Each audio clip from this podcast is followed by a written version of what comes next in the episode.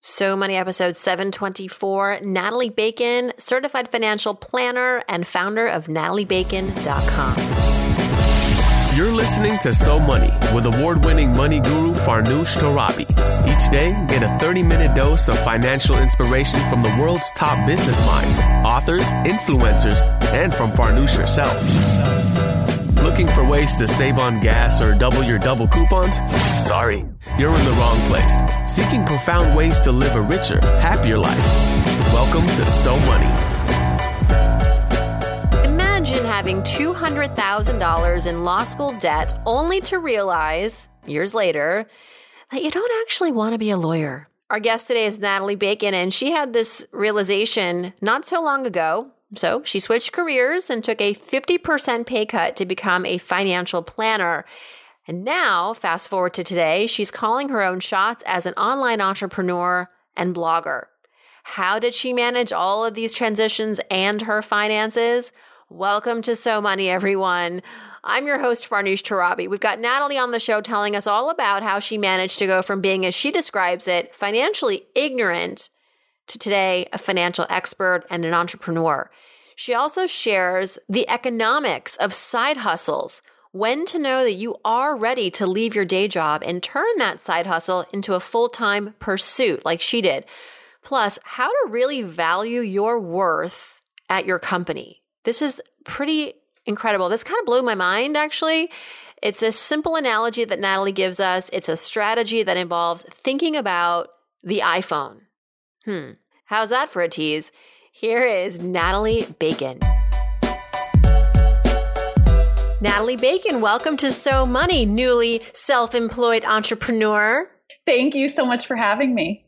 So, how does it feel? I understand that just recently you quit your job as a financial planner to take on your blog and your entrepreneurship full speed ahead.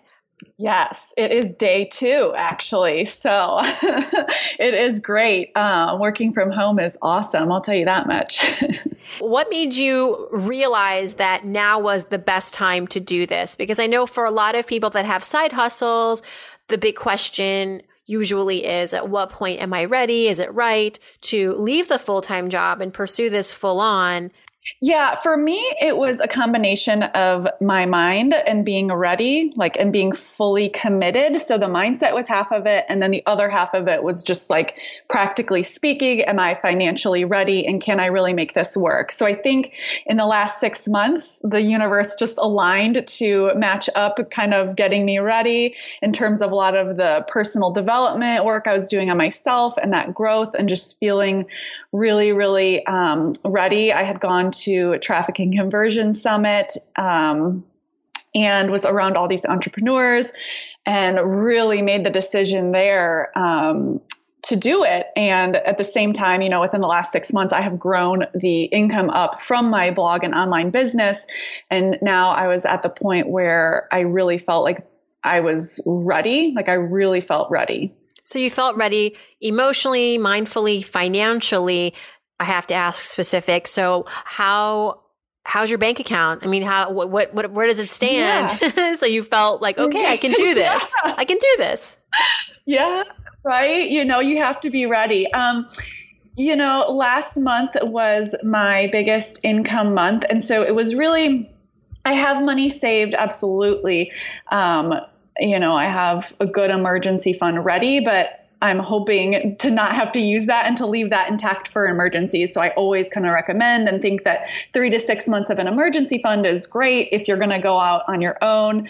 Um, more than that is probably better if you don't have you know your income figured out yet especially but for me uh, my income has only grown uh, every single month so in the last six months it's grown a lot and i think that like the working full time and I was commuting to the office and the amount of time that I was able to commit to my business was not enough, I guess. And so I really only see um, it going up from here in mm-hmm. terms of mm-hmm. entrepreneurship.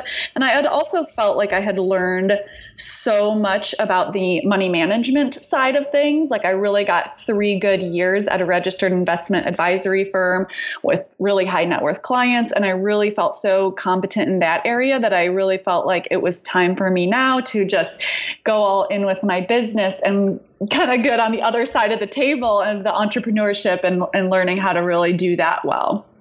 I want to talk more about your journey as a financial expert because you, I read on your site, you d- described yourself at one point as financially ignorant. You uh, graduated from law school with lots of debt and kind of had to learn the hard way about mastering your money. Fast forward, you became a financial planner. Fast forward, you're an entrepreneur. But I'm really fascinated with how people are able to monetize blogs in these days, you know, because like 10 years ago, 15 years ago, you were, you had a blog, you were one of a few. Now it's like there's an oversaturation of online content, blogs. So I think that's really impressive that you were able to kind of come out ahead and become profitable so quickly and even leave your, your day job. So tell us a little bit about the tricks of the trade today, these days to mastering your side hustle as a blogger and then ultimately, you know, taking that to a full-time gig.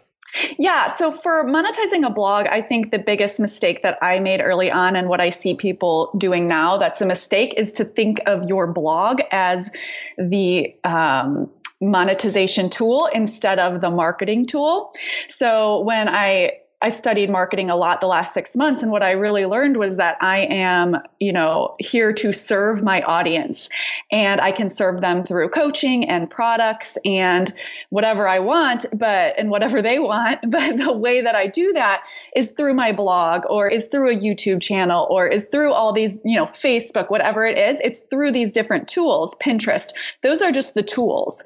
So I, I shifted my focus instead of focusing on how can I make money from my blog to how can I serve and provide value to the people who I'm serving and what do they want and you know positioning myself to where my blog is just like the marketing of that service or of that value. Right. Sort of like how people do it in the podcast space and the social media space that you're not like monetizing social media, but you're hopefully using that to leverage that audience to come and find you someplace else where they're tapping into something more valuable and um, and they'll invest in, in something that you've created for them. Yeah, absolutely. And it kind of all works its way through the, you know, email marketing and that sort of sales funnel. Um, and podcasting uh, is the same way.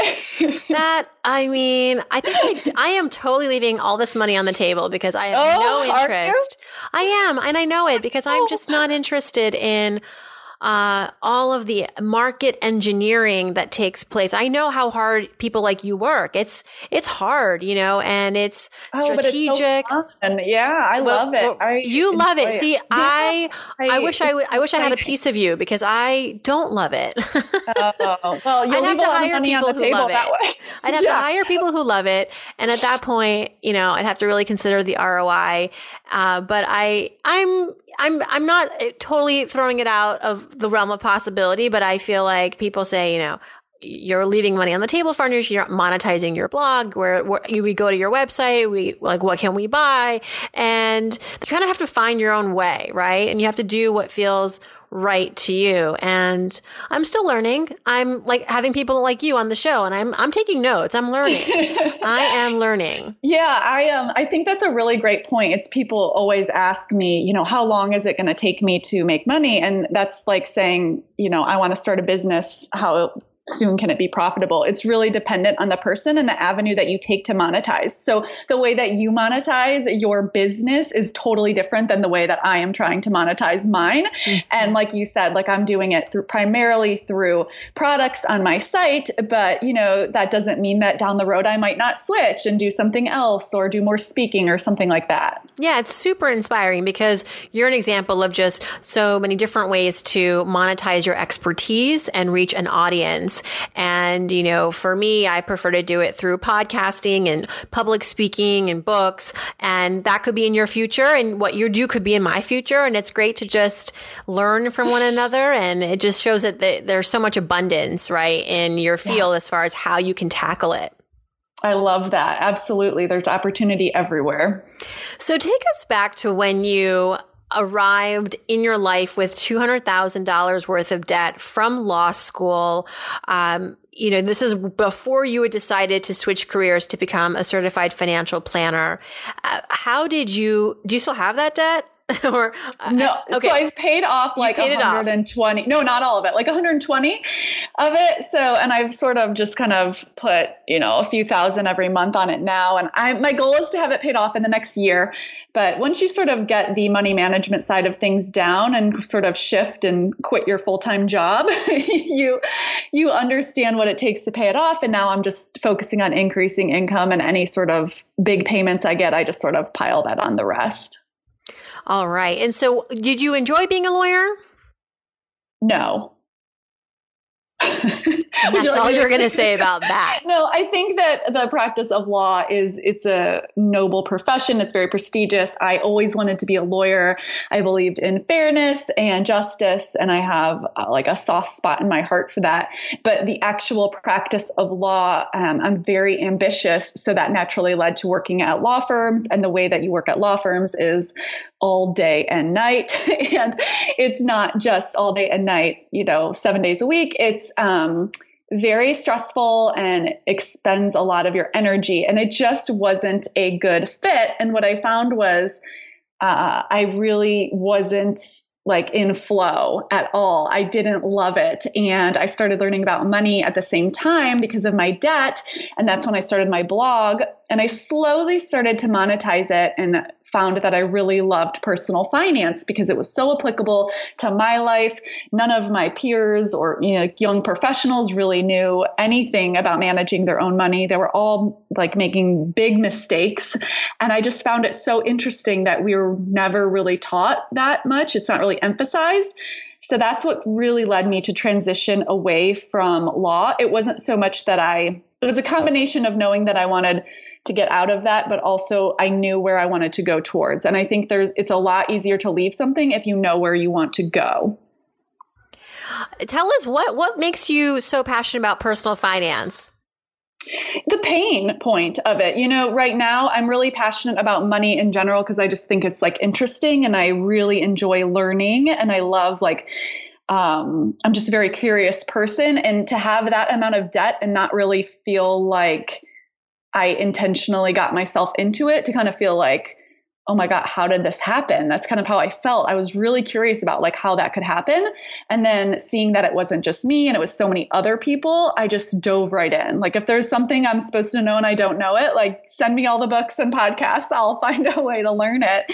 And that's really what i just took responsibility for it. And you know my debt is it's funny because i say that that's my biggest money mistake but it's also what's given me the most freedom in my life because now i've become so interested in the way the economy works and the way that we value money and the way that we manage money and how that's so different from earning money. And I think that they're just totally different areas. Um, so I've I've really taken that like pain point that I had and turned it into a business really.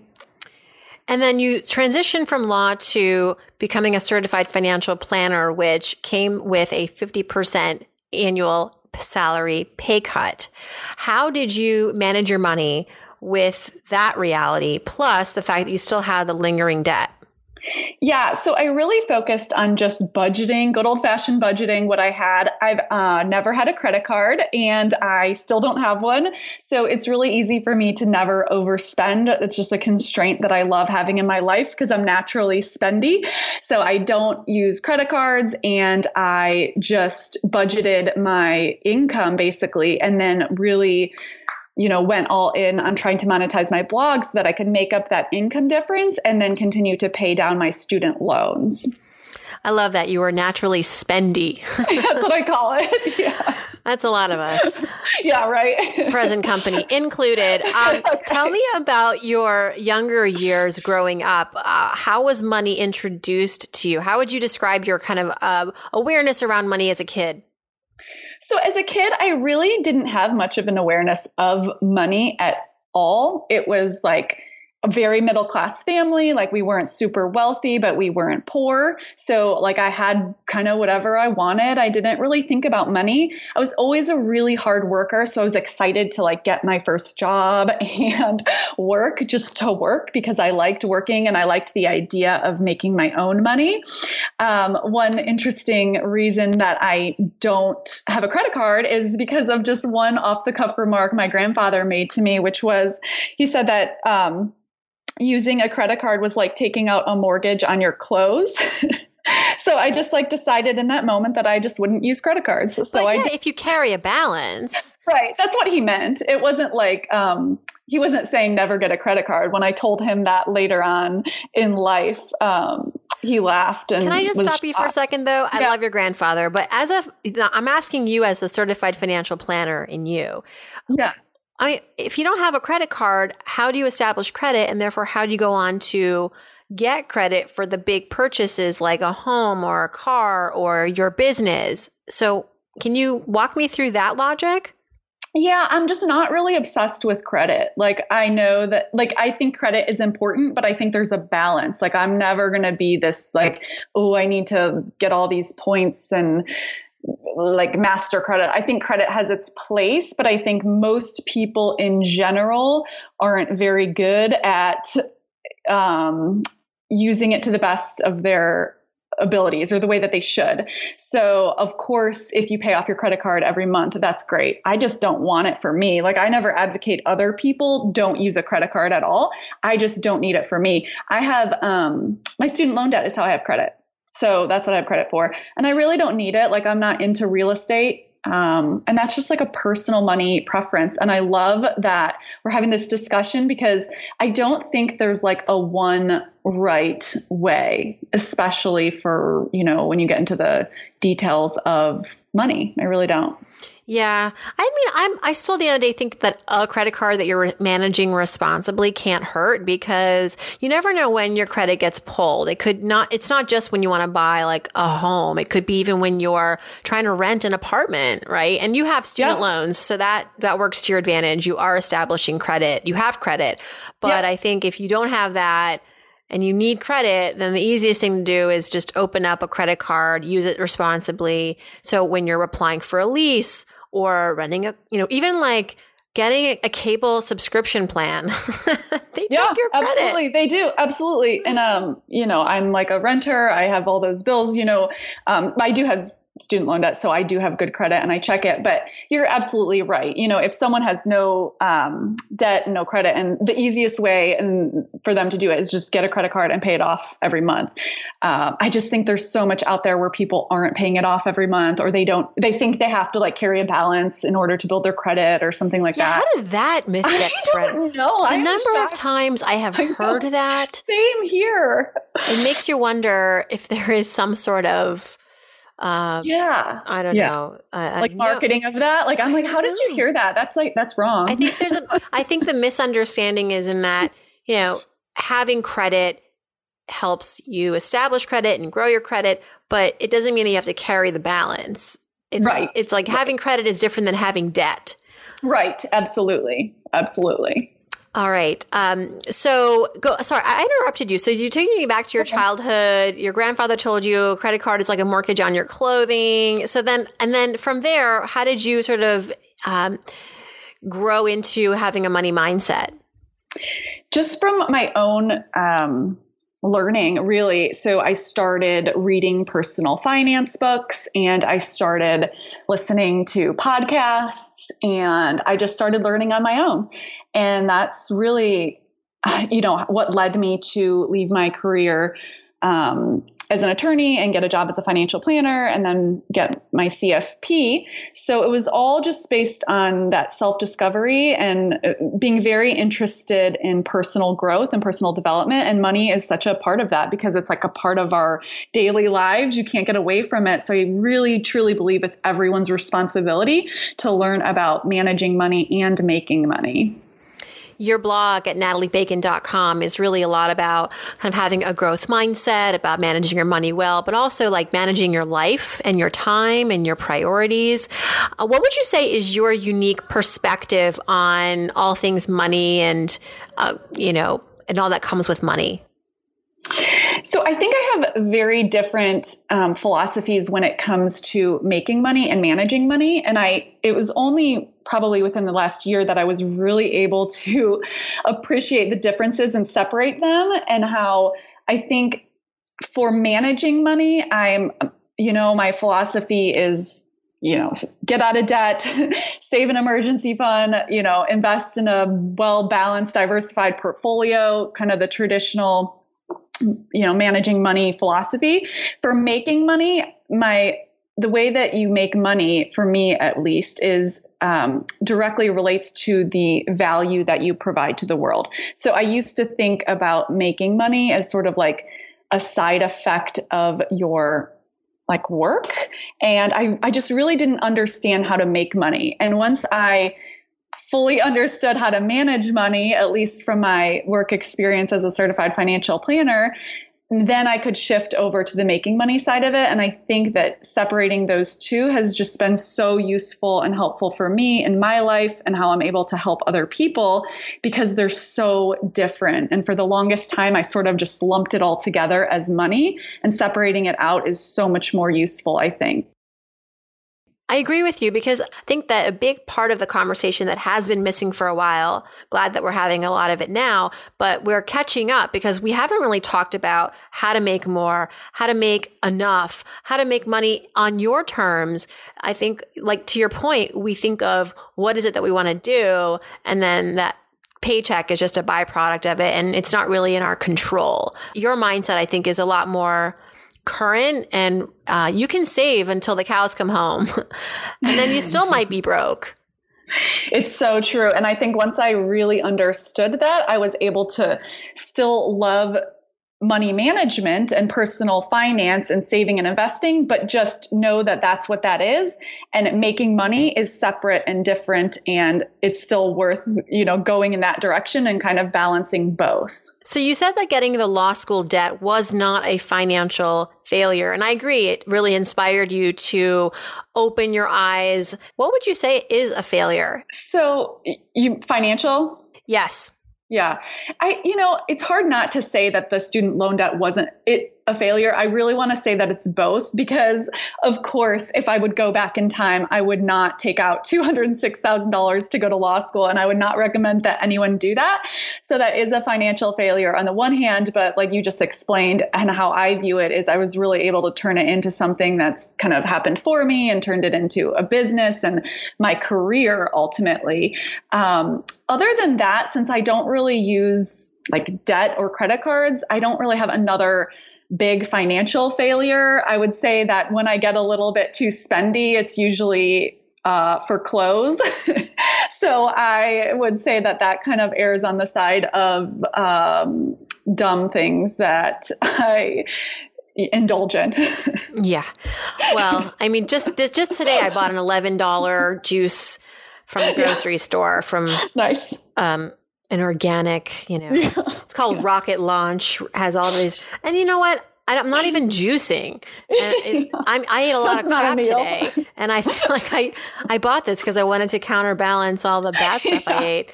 Twelve, eleven dollars though. It's a lot for juice. It's a lot for one one juice.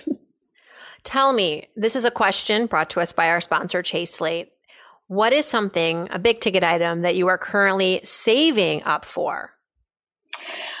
Ooh, a big ticket item. So I would say that travel is something that I'm always saving for. So like my obviously any big lump sums they all, it all goes to my student loan debt and that is, you know, on my top top of the list to get off get out of debt in the next year but beyond that i really value travel and you know i have my emergency fund and i'm you know retirement accounts and that sort of thing but i think travel is something that i'm just really ready to experience and now that i'm working from home so i think that i will be spending more on travel in the future for sure and those experiences instead of things like clothes. of course. Yeah. I mean, there's, you know, you know it, that the studies show that when you spend on experiences, that does actually increase happiness. Yeah. Where are you, pl- where are you headed? Where do you want to go? Oh gosh, I really want to go to Brussels. My grandma's from Brussels. I haven't been there yet. Oh, you'll get there. Yeah, I will. I'm not worried about it. what is your number one money habit for someone who is a self proclaimed spendy? So I do something which is re- really kind of weird. I make sure, well, I do budget every week, and that's not that weird. I make sure that I'm always updating my budget. I do it manually because it gets me in there in the weeds, and I make sure that I am not overspending. But I also, I think, which is more interesting, I make sure that I check all my accounts every morning. And so I really try and connect with my money. And I try, I used to have like such resistance. Have you ever been there where you're like, oh, I don't want to check my bank account? Mm-hmm. Yeah. So I, I'm like, ooh, what is that? Why do I feel that way? I don't like that. And so I really want to be, um, you know, I, I say in flow with my money. Like I want to love my money and I want to love holding it and I want to create more of it. So one habit that I'm in, I just make sure that I pull up my accounts every morning. I check how the money is and I really kind of practice just feeling good about having a lot of money. And this, this, it, it's weird, but if you're a spender, this really helps. I know it helps me because, um, it's not, it's thinking about holding on to money instead of thinking about what money can buy you. All right, let's do some So Money fill in the blanks, shall we, Natalie? Yeah. Yes. All right. So if I won the lottery tomorrow, the first thing I would do is hire a lawyer. Speaking as someone who was a lawyer, I would. I would hire a lawyer. I'd set up a trust, and then, of course, I'd allocate it. I'd probably do like a percentage allocate to like family, donating it, and then starting some foundation for young female entrepreneurs, kind of like me. What's the best financial advice you gave yourself when it comes to managing your money? I, this is we're derailing a little bit, but I have to ask because you are, you know, you're a financial planner, certified financial planner, which means that you don't have to hire anyone to help you manage your money. You know, you've done a, hopefully a lot of great things with your money. What's like the best move, money move you've ever made? So it really is the money mindset and feeling comfortable making decisions for myself and not thinking that because what I'm doing um, isn't what everyone else is doing, that makes it any less like legitimate. So we often want to follow like the latest trends and what everyone else says. And that's so tempting to do, especially with your money, because you really don't want to make a make make a mistake with it. But the biggest gift that I've given myself is to trust my expertise and really do what's best for me, which is, you know, like I don't have a credit card. That's just what works for me. And I know that that's not how I'm, you know, suggesting everyone else lives their life. But I think that there's enormous power when you've done enough um, learning about money that you can make educated decisions for yourself and know that even if they're different from what other people are doing, that you're still do- doing what's best for you. All right, let's go back to our fill in the blanks. This one I love. The one thing I spend on that makes my life easier or better is healthy food. So I'm with you on the juice. I am uh, no meat or dairy, and I I really value fresh, healthy food. That's a little bit more expensive than non-healthy food. yes, organic. so are you vegan? So I'm not really vegan because vegan is a big commitment. I mean, I'll still eat things that contain um, you know, like I'll still eat honey or, you know, I'll still eat some seafood if I have to, but any sort of meat, like any meat, chicken, steak, all that stuff. I don't eat any um, cheese, milk, yogurt. I don't eat any of that. And that's only, it'll be a year next month. So, oh, so what made you decide to switch into this healthy lifestyle? Um, I, I, I think it's kind of fun and interesting to play around with my health because it's not a pain point for me. So I think when I learn new things, I, I want to try them. So a lot of the stuff last year that I learned was it was health related, so it's not really animal related as much. But um, I just value being healthy and trying out what I'm learning and putting those constraints on my life of like no meat and dairy is a lot easier than saying uh, meat sometimes because then there's no chatter in my head. It makes it a lot easier just to go cold turkey. Mm-hmm. Um, and so that's what I've done. And I, I, I feel better. Like the no dairy thing, honestly, I feel so much better.